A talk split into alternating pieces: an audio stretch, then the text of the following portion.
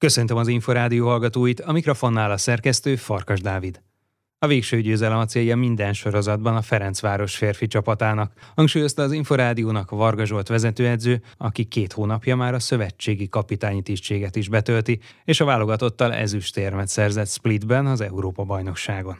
A mester beszélt a következő speciális klubszezonról, illetve a Párizsba vezető útról is hogyha nem is lesz világliga, akkor is lesznek válogatott edzések, amit egyrésztről felmérőnek szánok, tehát azt, hogy lássam, hogy ki milyen állapotban van, másrésztről az, hogy ki hogy fejlődik, tehát az is lesznek testösszetételmérések havonta, tehát hogy lássam azt, hogy ténylegesen akinek kitűzök célokat, hogy miben kell fejlődni, hogy lássam, hogy egyébként azok hogyan fejlődnek. Tehát ne az legyen, hogy találkozunk májusban, és én azt mondtam, hogy szeretném, hogy lenne tehát három kiló izom, és ugyanott tartunk, mert akkor ez egy öngól. Tehát én szerintem ezt egy kont- folyamatos kontrollal látni lehet, és hát így kontroll után számon is lehet lehet kérni, meg lehet dicsérni is, hogyha ha valaki jól, valaki jól teljesít, jól fejlődik időközben, lesznek nyilván összetartások. Tervezek januárra is egy több napos összetartást, nyilván azért, hogy azokat, amiket megcsináltunk a nyáron, vagy gyakoroltunk, hogy azokat újra és újra elő lehessen hívni, hogy tudjunk gyakorolni, akár elmegyünk ellenféle játszani, hogy azok, azok az elemek nem menjenek el teljesen passzívba, mert nyilván a klubban mindenki a saját taktikai repertoárjával játszik,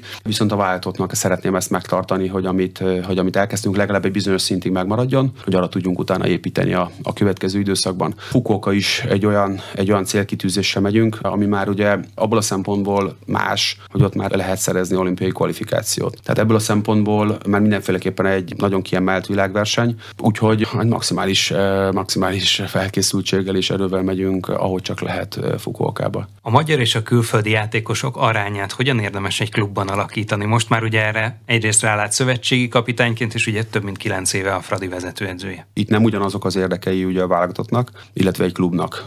Ugye idáig elég erőteljesen, illetve hát csak a, a, ugye ezt az oldalát, bár tudok másképp másfelé is gondolkodni, és én úgy gondolom, hogy a Fradiban ez az arány ez mindig megvolt. Tehát nem volt felborítva, hogy volt, nem tudom, 7 vagy 8 külföldi vagy honosított játékosunk, hanem a külföldi játékosok mellett mindig megvoltak azok a fiatal játékosok, akiknek kifejezetten az a célja, hogy, hogy neveljük őket, hogy, hogy, hogy vágtott játékosokká érjenek. És én azt gondolom, itt az arányban abban rejlik a kulcs, mert jönnek a, a világ legjobb játékosai Magyarországra. Lást Filipovics, Janger, Mitrovic, Nikic, akiktől szerintem rengeteget lehet tanulni. Tehát meccsről meccsre találkozik vele valaki, vagy napról napra edz vele együtt. Itt mentalitás lehet, ha valaki nyitott rá és kérdez tőlük, ők tényleg olyanok voltak, hogy, hogy nyitottak voltak arra, hogy megtanítsanak dolgokat. Tehát én szerintem rengeteget lehetett tőlük tanulni, amit Ravistal a védekezésben, és sorolhatnám az összes többit.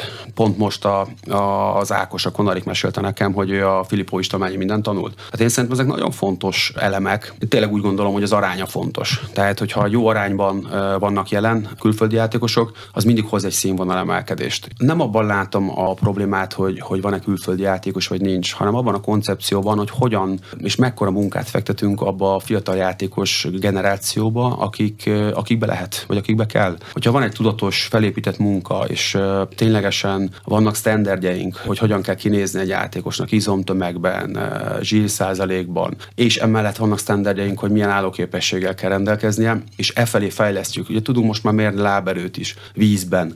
Tehát, hogyha ezeket, a, a, ezeket jól építjük, és taktikailag képezzük a játékosokat, akkor ez így ebben a formában ez segítségé válik. Ha arra használjuk a, az idősebb játékosokat, vagy a, vagy a külföldi játékosokat, hogy, hogy ne kelljen ezzel foglalkoznunk, mert ez egy hatalmas munka. Tehát hatalmas munka két éven keresztül ott maradni, pluszba egy órát az uszodába, vagy, vagy ténylegesen ott ülni, és állni egy fiatal játékos fölött, még leúszza 6000 méterét.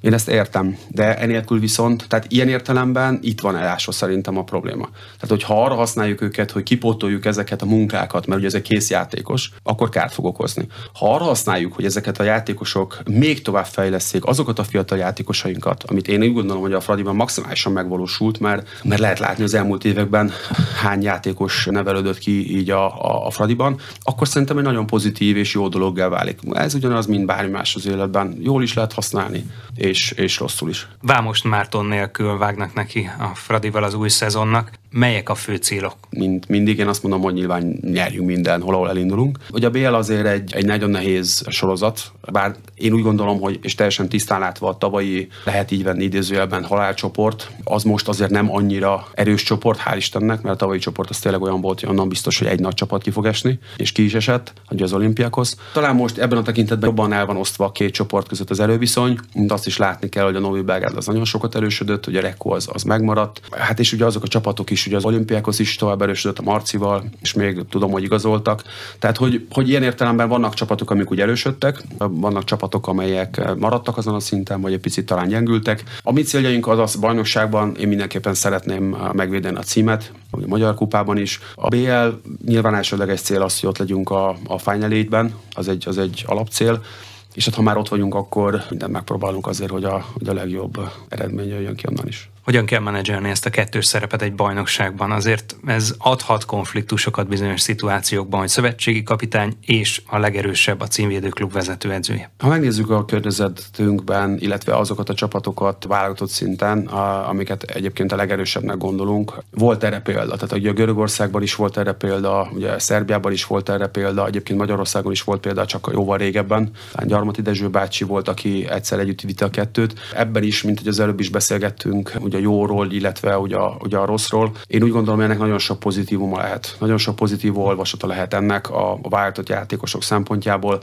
Bízom benne, hogy, hogy ezt az egy szezont ezt le lehet úgy menedzselni, hogy, és igazából ez, ez meg azon múlik, hogy elfogadják azok a csapatok, hogy ez egy egyedüli eset, ez egy ilyen, ez egy ilyen történet. Ha, ha normálisan vesszük, én, én nem gondolom, hogy ebből összességében akkora hátrány keletkezne, mint amekkora előnye lehet ennek a válogatott szempontjából. Varga Zsoltot, a Magyar Férfi Vízilabda válogatott szövetség szövetségi kapitányát, a Ferencváros vezetőedzőjét hallották. A pólópercekkel legközelebb jövő csütörtökön délután, nem sokkal 3.44 után várjuk Önöket. Korábbi adásainkat megtalálják az Inforádió honlapján a www.infostart.hu oldalon. Most megköszöni figyelmüket a szerkesztő Farkas Dávid.